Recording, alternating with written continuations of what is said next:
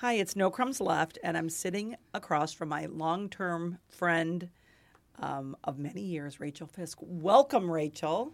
Hi, Terry. So happy to be here. This is so much fun. I love it because um, I, I, thought I was had a podcast today and I didn't. And I've been thinking for such a long time that I want to have Rachel on the podcast. And I've been making some notes of things we would talk about. And I said last night at 10 o'clock, Are you free tomorrow at 1? Want to do a podcast? And miraculously she's here. And you're one of the busiest people i know so i'm stunned that it worked. It was a little bit of a miracle and also it was good that i didn't have a week or two to prepare because i made a list of things to talk about and i'm glad i didn't do that um, for the whole coming week. I love that. And what's nice is we can write notes but then of what we might talk about but we're just going to talk right. right?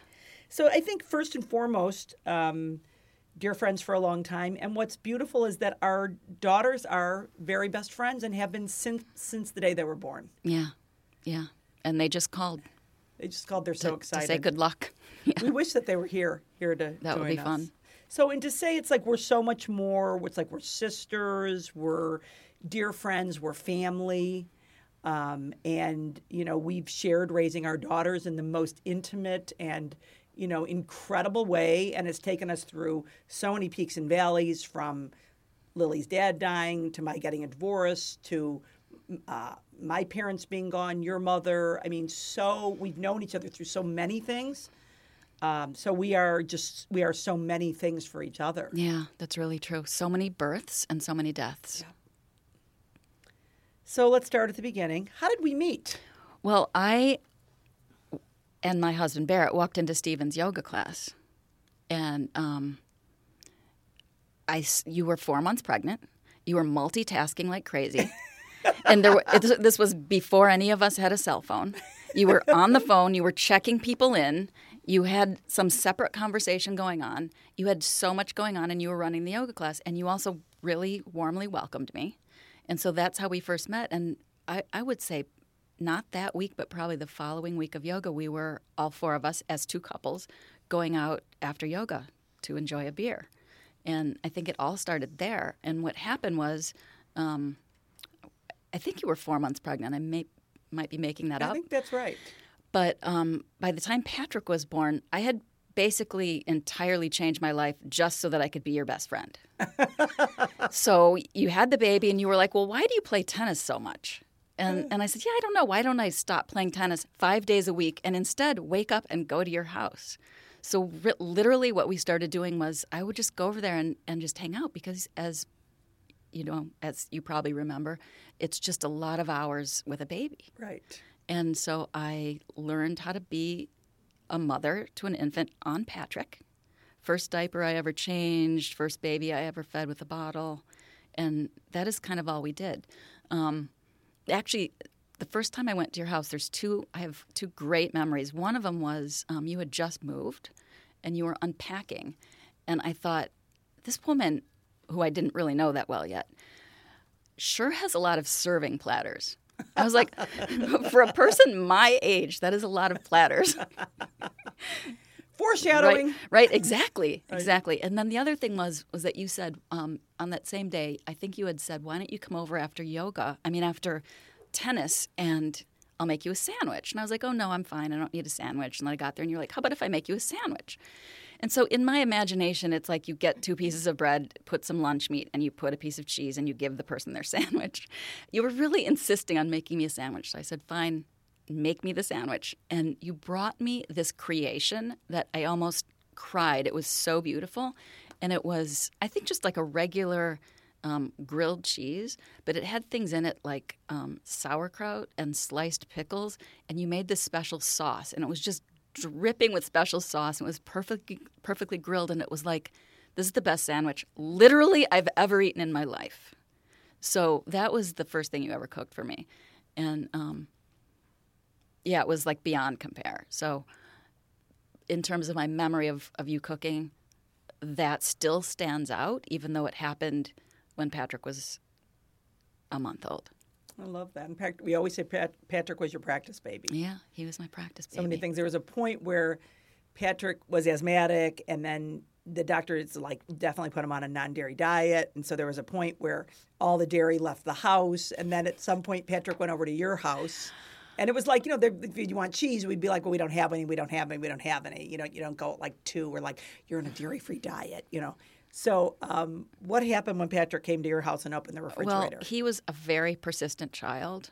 Well, just you can imagine, um, and hadn't had cheese in a long time. I wasn't opening the refrigerator to get cheese for him, but he saw it and he looked up at me with the most beautiful smile, and he goes, "Cheese," and I said.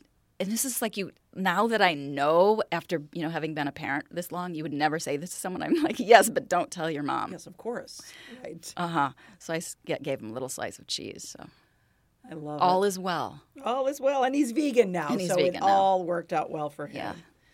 Well, of course, we had the years of you know getting together as couples and doing things, and you know Stephen so well, and I knew Barrett so well, and all having our own friendships. And you know, part of what I loved was some of our weekly traditions, such as we used to get weekly pedicures together. Right. Like it was Wow. our standing date, and I had a babysitter, and we would go and um, just like one of those things like we like to because we're very different people. I mean, Right. clearly, we're just very different, and we're similar in just our own passion for mothering and love of family and kids. We and- did not even. We were so different. We did not even ever like each other's colors that we picked for our toenails. Totally. So I always wanted like red or whatever, and you wanted sort of um, I don't know, some kind of maroon or brown or I think. I think it was called prune Danish. prune Danish. Oh yes, which I thought was just You hated it. horrid. And root beer float was beer also. float. And then sometimes we'd say, well, let's pick each other's colors, which we couldn't ever do because we liked completely different colors. Yeah.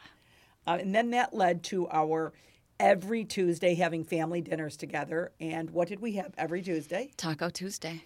Taco Tuesday, Yeah. every single Tuesday. Yeah. So you guys would come for years and come over for dinner, and the kids would play, and Rachel would do my chopping in the kitchen Yeah. and help with dishes because I hate dishes. Well, you had the most amazing special taco sauce that you made Oh, that I think made the entire platter for me. And another amazing thing about your platters was that we had such a range of different kinds of eaters, Mm-hmm. and somehow you had so many things on the platter that everybody could eat anything they wanted. Right. It was amazing. Well, people are always like, these platters you make, and what happens? Do you toss the platters? And it's like, it is, it's, I, it's, I can't get behind the thought that people don't understand. Like, you go to the platter, just take whatever you want. Yeah. If you want corn, take corn. If you're a chicken eater, take chicken. If you eat beef, fantastic. If you want more greens, great. If you're more vegetarian, or if you just like cheese. Um, but we did, I mean, for years and years and years. And the kids wouldn't do these make believe games downstairs. And that was before, like, my kids didn't have a TV at that point.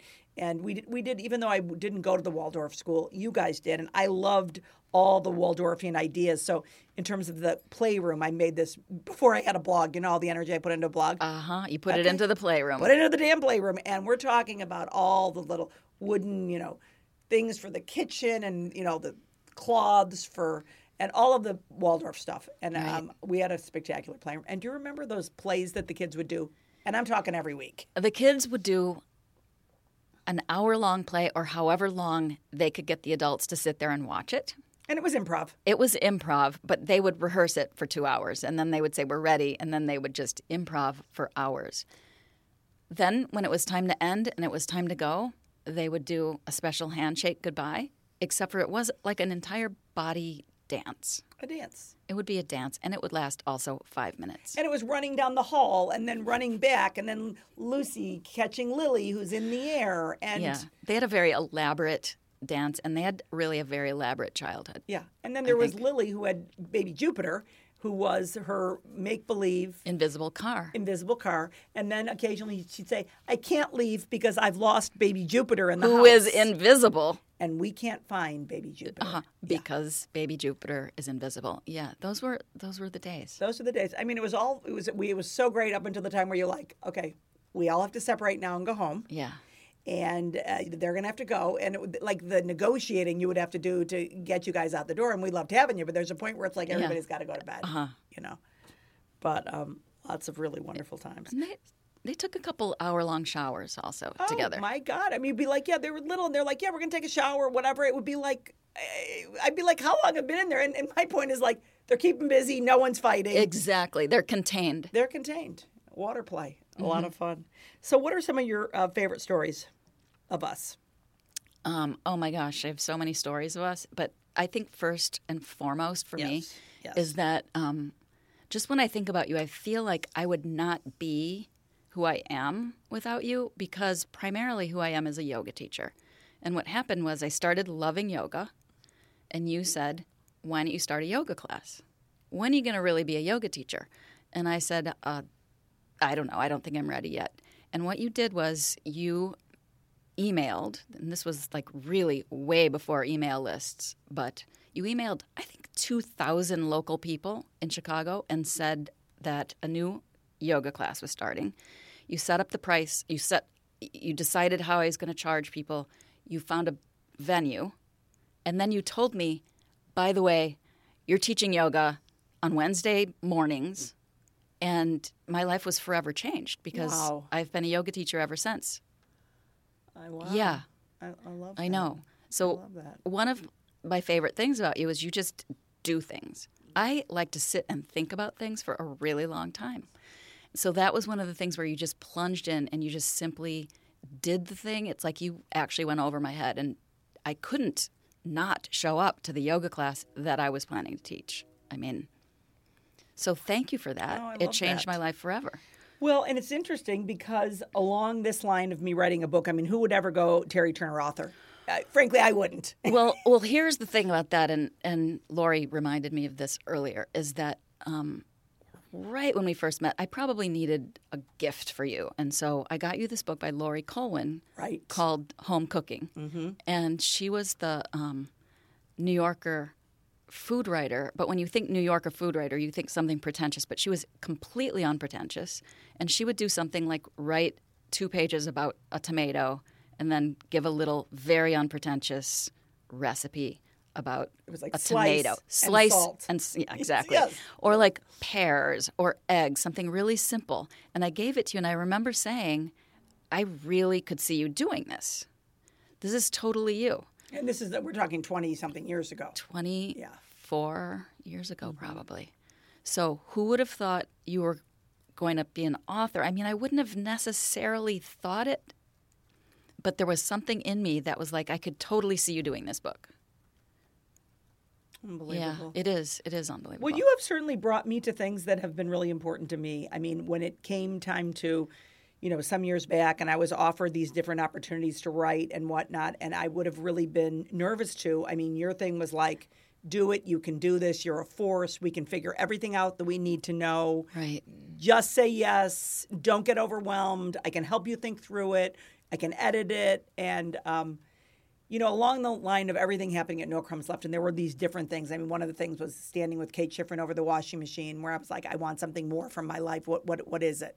You know, that was a moment. And there was a moment of Alex and Brian messaging me and saying, you know, would you want a food right for us? You know, but another one of those moments is when all of this started to happen, and, and it's like that in that law of intention. You get it in your mind, you sort of you see it happening and then it's going and you saw that happening in a way.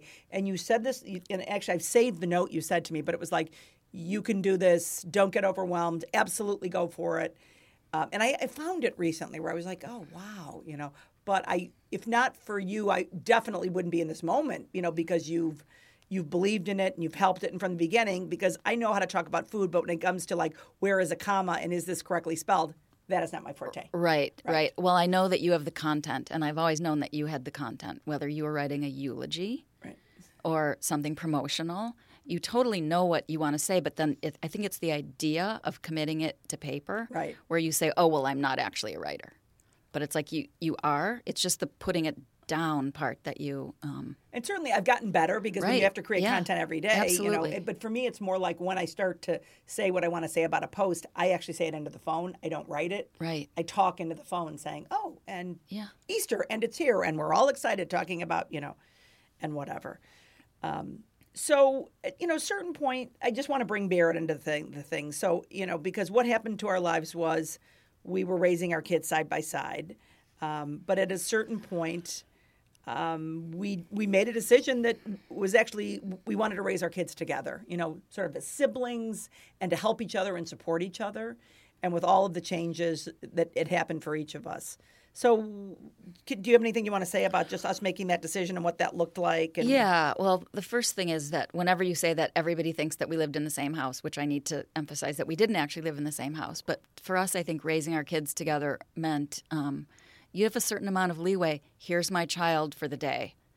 and um, I tr- it was like I 100% trust that whatever goes on is going to be fine with me and fine and for the highest good of my kid. And then we also had opposite daughters where you had the daughter that was are we allowed to say tomboy? I don't oh, even yeah. know. That's it, yeah. Yeah, you had the daughter, I'll call it, sit- who was more androgynous. And I Mm-hmm. had the daughter that all she wanted to do was dress up and put makeup on and put her hair up. And she had fantasies of wedding dresses. And so it was kind of, for us, great and balanced for us to be able to share daughters so that we could have kind of a different experience. And um, Totally. I mean, you're more of a tomboy by nature. Oh, yeah, that's exactly. yeah, I'm a girl that loves a lovely handbag, and um, I loved that. I mean, Lucy wanted to wear you know boys' underwear and, and gym shoes and play basketball in the backyard, and um, Lily was definitely more of a, of a real girly girl who loved like beautiful things and her lipstick and makeup tutorials and.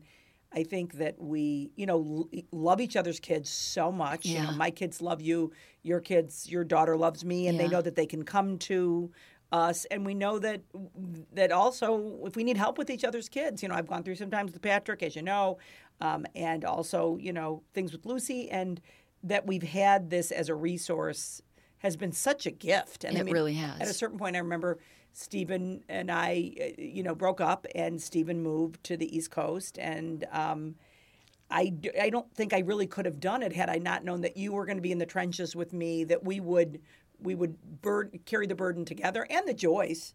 And I mean, every one of my kids' programs, like from you know graduation of everything that they ever did to gymnastic shows to plays, I always knew that you and I would sit next to each other and we would we would bawl. Mm-hmm. We would just cry the entire time, like Yep. like at Lily's We would. Waldorf things. I I would go and they'd be like.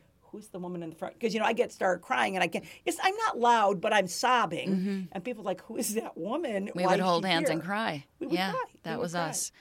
Um, and also, I I think you hosted many, if not most, of Lily's birthday parties I did. because I'm sure all of your listeners would know you love to throw a party. Yes. And I am an introvert who, before I even think of planning the party, I think, how can I contain people and make sure they leave at the appointed leaving time?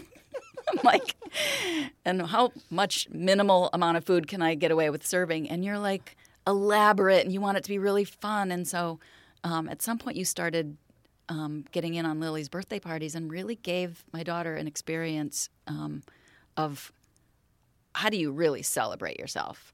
And um, that I probably would have been a lot more austere in terms of celebration. you can have two of your best friends over. Um, so just even that, just even the birthday, um, the birthdays that Lily was able to have, And then there's that we knew each other's moms. we knew So, each other's moms. I mean, I love that you spent time in Deerfield and that you were there, you know, just really to see the magic Yeah. of who my mother was. And you came for holidays and you truly loved both my parents so much. Yeah. You know, I love your parents, um, that we got to have that. I mean, it's so meaningful to me that you love my mom and that you really, really knew her. yeah, um, it is it's important. I mean when people are gone it's so important that other people not only love them but give voice to their name to remember them that we don't put people away in the closet but that we think about them. You know i mean just on the page someone we brought up yesterday this idea of for me that celebrating the day someone died or whatever that is not celebrating that's not the day of acknowledgement for me. If my dad lived 30,000 days altogether there's only one day that's the least important and that's actually the day that he died. And so for me every year, you know, having that come up, it would be really torture for me. So uh, what I do is create their birthdays and other days that we celebrate it and that we really remember them and we talk about them and we have symbols in our lives for them. yeah. Um, and it not you know it and of course there are other people that feel other ways, but so many people it resonated with and did stories saying, "Thank you for that. I needed someone to tell me that." You know, You've always been so good with rituals and celebrations. I like celebrations Yeah. and rituals. So at a certain point, you and Barrett, who was your former husband, were divorced, uh, but you guys co-parenting with Lily and Barrett, Barrett very much a part of our lives. And I remember the day that Barrett died. I mean, I remember you guys the day before you took this picture. I, when I think about it, I, I could just really tear up. It was you and Lily and Barrett together in the grocery store. It Yeah. was the three of you that took this picture. It was like the most freaking beautiful picture. The day before he day died. before he died. Yeah. And I remember you texting me, Lily. You guys at that point were living in New Mexico. Lily, you guys, she went back to Mexico, and Rachel texted me, and she said, Barrett died. Yeah. And she said, I'm not kidding. And I go, Are you kidding? Yeah. Are you kidding? Because Yeah. it's so shocking. It was it, the series of texts was Barrett died. Not kidding. Are you kidding? No. because it's just Yeah. like it can't be, Yeah. you know. Right. Yeah. And I remember all of our lives Yeah. changing, you, You- know, so much. You literally came and picked me up that minute from where I was, and and you know took me to him and, and his family, and um, it was like we fell into um, your arms, and and a sense of community. But uh, it was almost like I was incapacitated. I had no idea what am I going to do. But what I knew was I was safe with you, and you really excel in a crisis. Let's face it.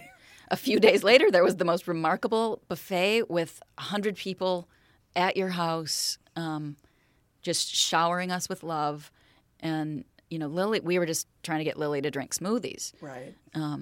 But, but you managed to um, create the most beautiful celebration of life. Yeah, it was. It was beautiful, and people were so filled with love. you know, Yeah. for for Barrett, and someone made did who who made the beautiful book?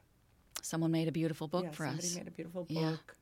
And we basically just decided to never move out after that. And, and then what happened was you guys. I mean, you were living somewhere else. You guys Yeah. came back to Chicago, Yeah, we never left. and and then we all lived together, which Yeah. was. um I mean, it was just like it was a, in this way. This time we all held each other because Yeah. we were going through transition in our Yeah. home too. There was a lot Stephen going being on. gone, and we all, you know, held each other in this, you know, in this period of time. Yeah, I mean, and interestingly, um, Lucy mentioned in, and Lucy and Patrick mentioned in a podcast that there was never a time when you didn't have house guests, and at that time when we were living with you, there also were two boys Patrick's age, kind of almost full time living at your house as well. One boy had- and so yeah, we did. yeah. Um, remember, we did the five love languages, and we did the enneagram, and we all sat down and like made everybody. Um, tell tell each other what their love languages were because it's like if we're going to all live together we should really learn each other Right. um, yeah i remember yours was acts of service Acts of service, yeah, and spending time together. and spending time together and and lucy's was like a quality of attention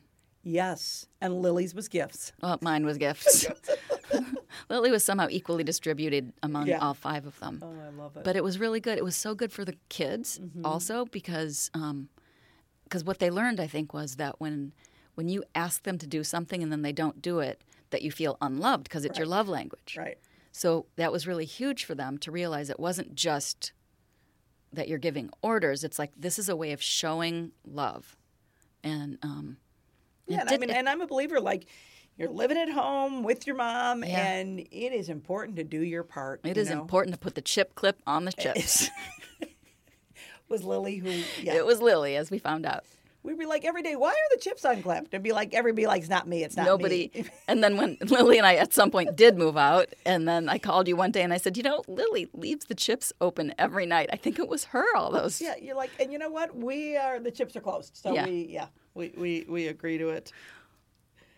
So I love how Lily and Lucy used to say that they were sisters, and people Oh would try to figure out because there was like the two fathers, and there would be people. And my thing is like, if you're going to go out in the world and do whatever, like Patrick used to say to someone when he's little, yeah, I'm I'm creating roller coasters. That's what I'm going to do.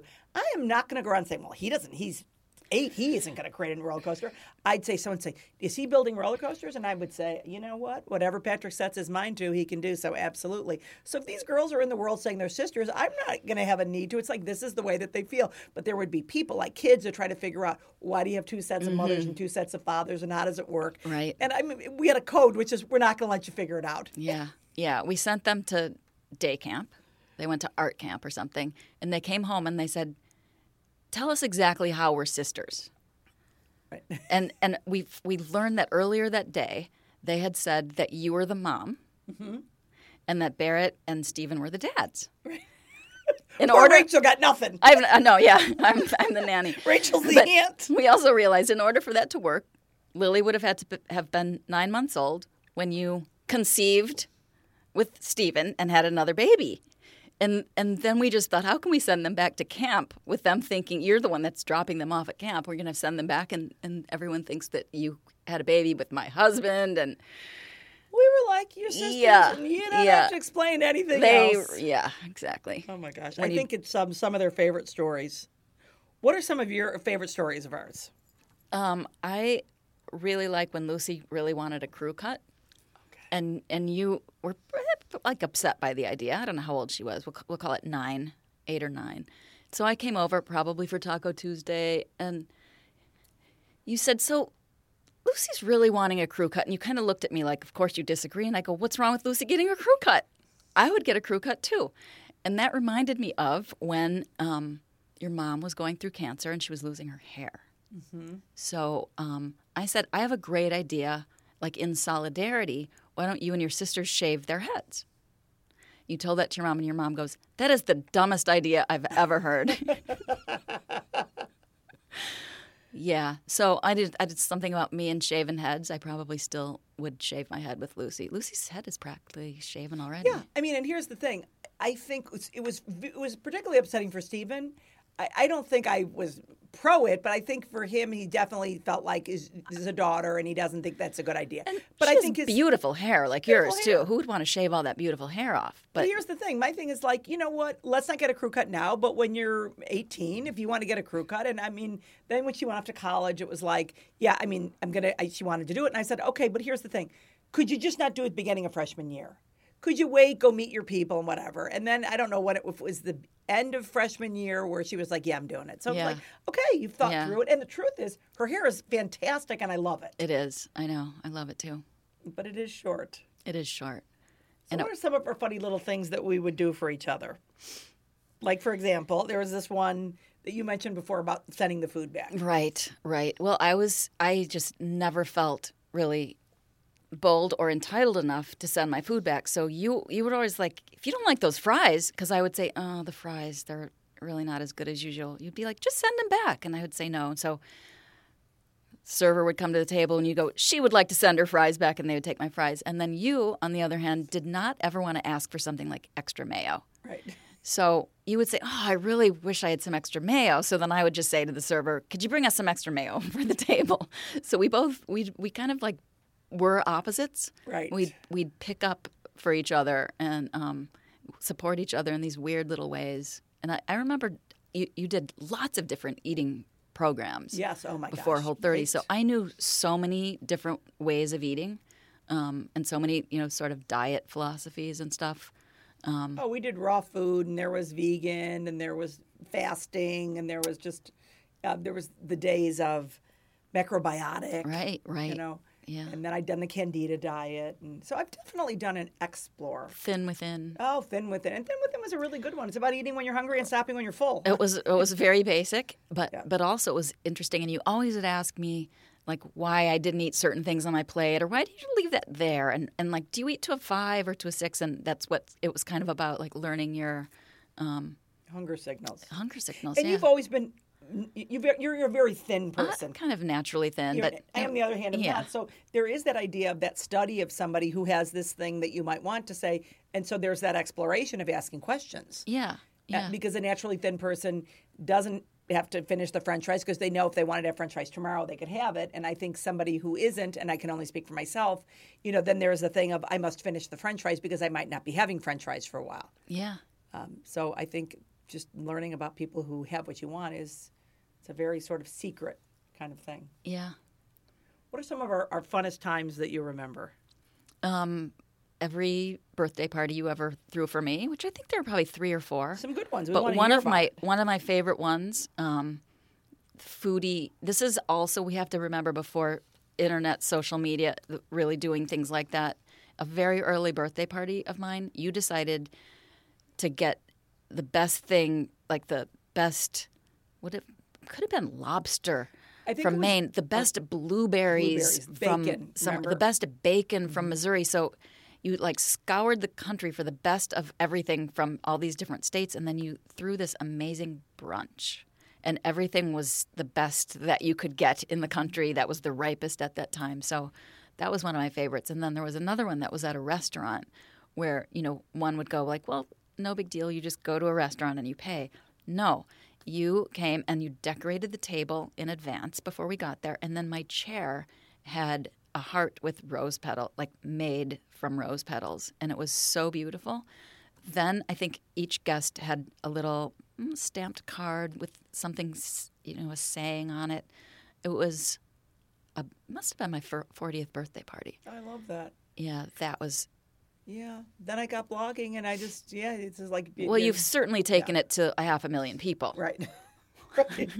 but it's not. But but a lot of what you're doing now is is just what you were doing before, except for you're doing it now for everyone around the world. Yeah, and on a know, different scale, but it's the same thing. I always say that I'm doing now what I've scaled it. always done: sharing recipes with friends and doing a giveaway. Yeah, that's absolutely true.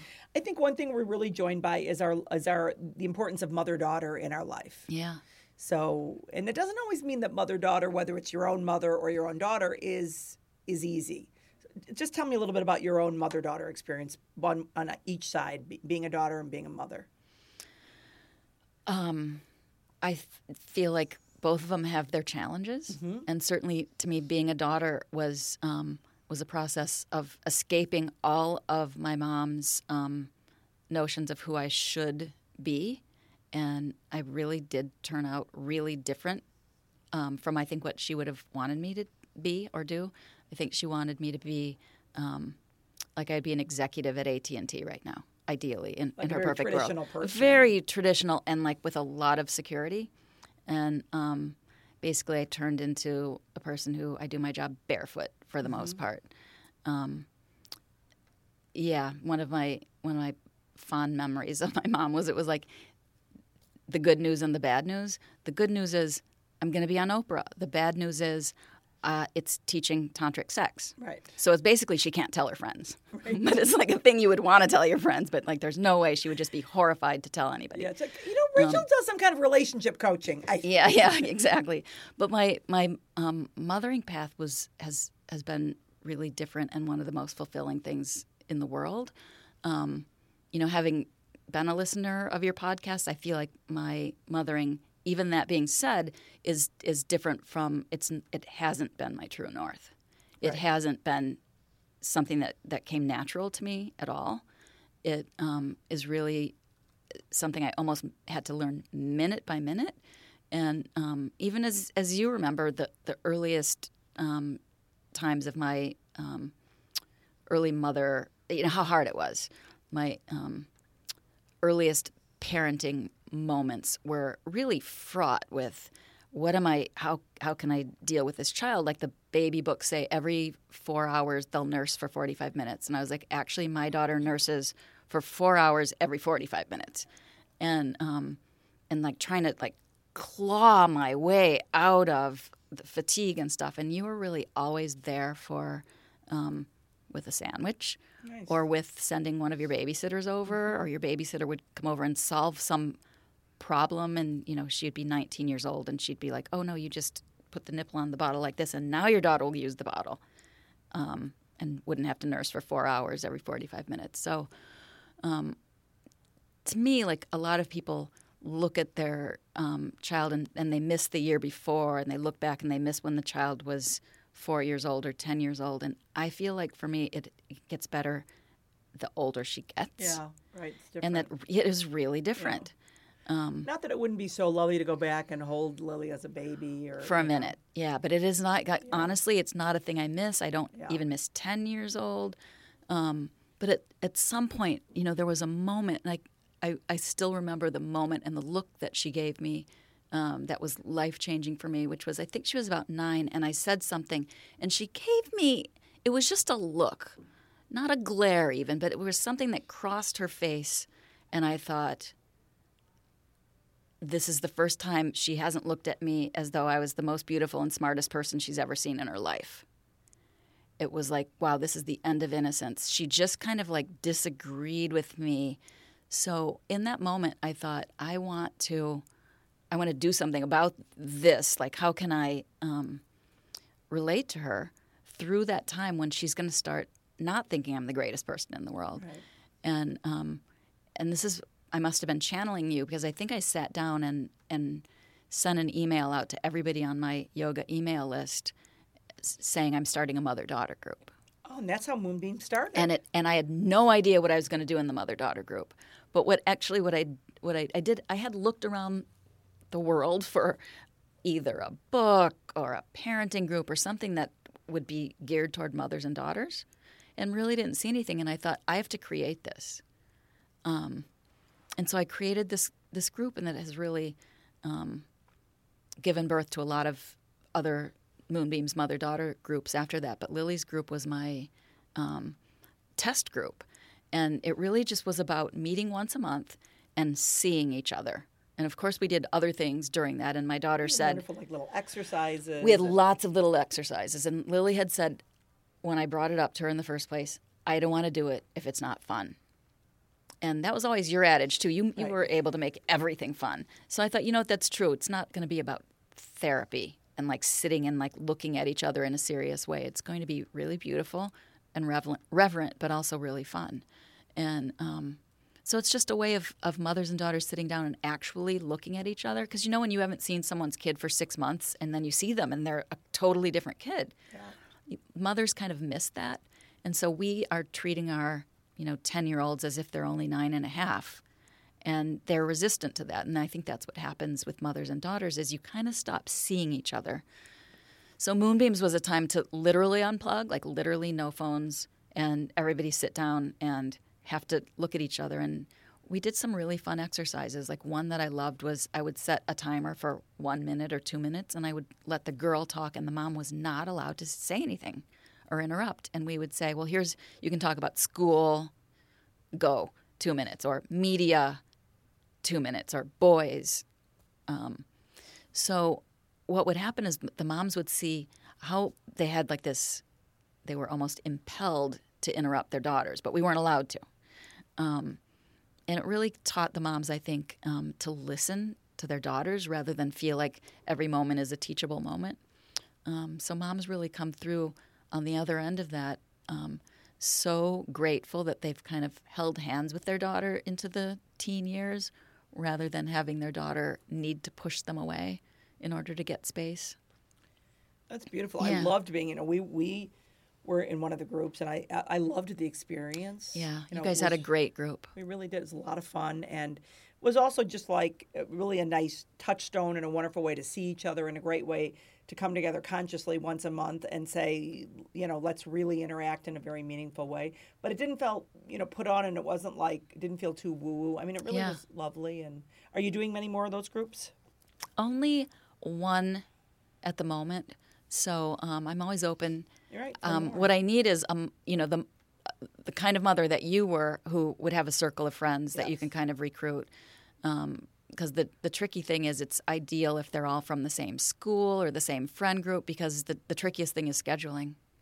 Um, you know, finding one night a month, Yeah. and that's it. Right. That that everybody can make it is really tricky. because you got to make the commitment. If you're going to you do it, make you're a gonna do it for a year. Everybody has lessons and stuff and um, after school activities. So when the kids are all from the same school, it's helpful because Yeah, then they're on it- the same yeah. schedule. Makes it make sense. So, what didn't we say that you think we should have said? um, I think we covered a lot. One of my favorite things um, that if someone asked me what my favorite story or memory of you is, um, is when you were going to have a party. This is all about parties that you used to Yeah, have for me. I mean, Right. I'm a Leo. Yeah. I really like when people yeah. have parties for me. Is this a love those Um, yeah, Leos party? you were. It is. You were. You were. Um, I was, you know, nine, eight and a half months pregnant, and you were having a blessing, um, you know, for me, um, and that morning, the morning of the blessing way, I called you and said, "Yeah, I'm I'm in labor, but I'm sure that I could make it till three, and you know when the party was going to start." And so, you know, a couple hours later, you came over, and I think you took one look at me, and you were like, "She's not to make it till three. Um, and then at another point, I said, um, "All right, if if you guys want me to have this baby at home in my bed, I'm to have it. uh, You know, otherwise, somehow get me to the hospital." And you know, it was between you and Stephen and Barrett. Like all I knew was I needed to get to the hospital. So Barrett called and um, called Northwestern, and the midwife said, "No, based on the timing of her contractions, it's not time to bring her in yet." And and Barrett hung up, and he said, "Yeah, you can't come in yet." And I looked at you, and I said, "I need to go to the hospital. Otherwise, I'm having this baby in my bed." And you called the midwife back, and I just remember it so clearly. And you said, "I know this woman well. She has really good." Um, Instincts. Or yeah, it was like it was. Um, she's really good. Um, like body consciousness. She's really got a good body awareness, and you need to let us come in right now. So basically, you hung up and had had gotten us through. So we all started to assemble, you know, whatever we would need to get me to the hospital. And I heard you in the other room calling Whole Foods. saying, "Yeah, I'd like to return 20 pounds of tuna steak." and and you could and also I think you had 40 pounds of of strawberries or something yeah. that you wanted to return. And I could I could imagine them on the other end going but this was a special order. We have specially cut these these tuna steaks into and I heard you say I'm a really good customer. I'll be coming in with the tuna steaks and I'd like a refund. And it was so funny. Or credit toward a credit toward more or whatever Yes. the thing was. And I you know, I'm in the middle of a contraction going like, wow, Teri is really working the phones over there. Um, so I feel like my whole, like the way was paved for me um, in, in that moment of, of having my baby. And, and the also really beautiful thing was when I got home literally the next, and I, I should also say that the midwife said to you, fine, come on in, but she's not having that baby till 10 o'clock tonight. And, um, and Lily was born at 507 507. There we so go. so so thank you because that would have so that, that would have happened that would have happened at my house and when women um, tell you things, believe them. yeah exactly um, but when i got home 24 hours later my house was clean it had been set up for a baby and you had magically sent someone over to do that for me And probably, in all fairness, Stephen Hartman was very helpful. He probably was really he helpful, was too. Very handy at doing, and you know, he would have wanted you to be and Lily to be welcomed. yeah yeah, so that is really one of my favorite stories is is how you welcomed my daughter and made my birth um, so much easier I don't even remember that, but I, I mean, I do remember returning the tuna. Anyways, it all worked out, and I'm a very regular customer. A lot of times when people want something done, they're like, "I'm like, oh, oh you got to know? Okay, well, let me let me get on that." Yeah, you're very assertive. It's just the ordering of the extra mayo that, that you just Oh, I know. like, well, I don't want to be in there and going, I'm already a little chubby, and then I ex, ex, I want extra mayo. So I'm like, Yeah, you're yeah. skinny. X for the, ask for that. So where do people find you? What's your? I am Rachel Fisk. Um, you can look at UGoddess Yoga. So you with a U. U G O D D E S S. Mm-hmm. U G O D D E S S Oh, you us. I like yoga.com. Okay. UGoddessYoga.com. And I teach yoga as kind of my morning job. And then afternoons and evenings, I teach couples about physical intimacy. So it's really strategizing about sex lives, um, which is really one of the most fun things that I do. I get a lot of referrals from couples counselors who can't, you know, go that far with the couple, but um, but so they send them to me because I'm also a tantric sex teacher. And then um, I also do MoonBeams mother daughter groups. That is a girl's versatile right there. I love it. She's got it all. Well, it's such a pleasure to have you. You are, um, you know, one of the dearest people in the world to me. I love that we share our kids, that we shared our parents. I know for sure I wouldn't be in this moment with the book.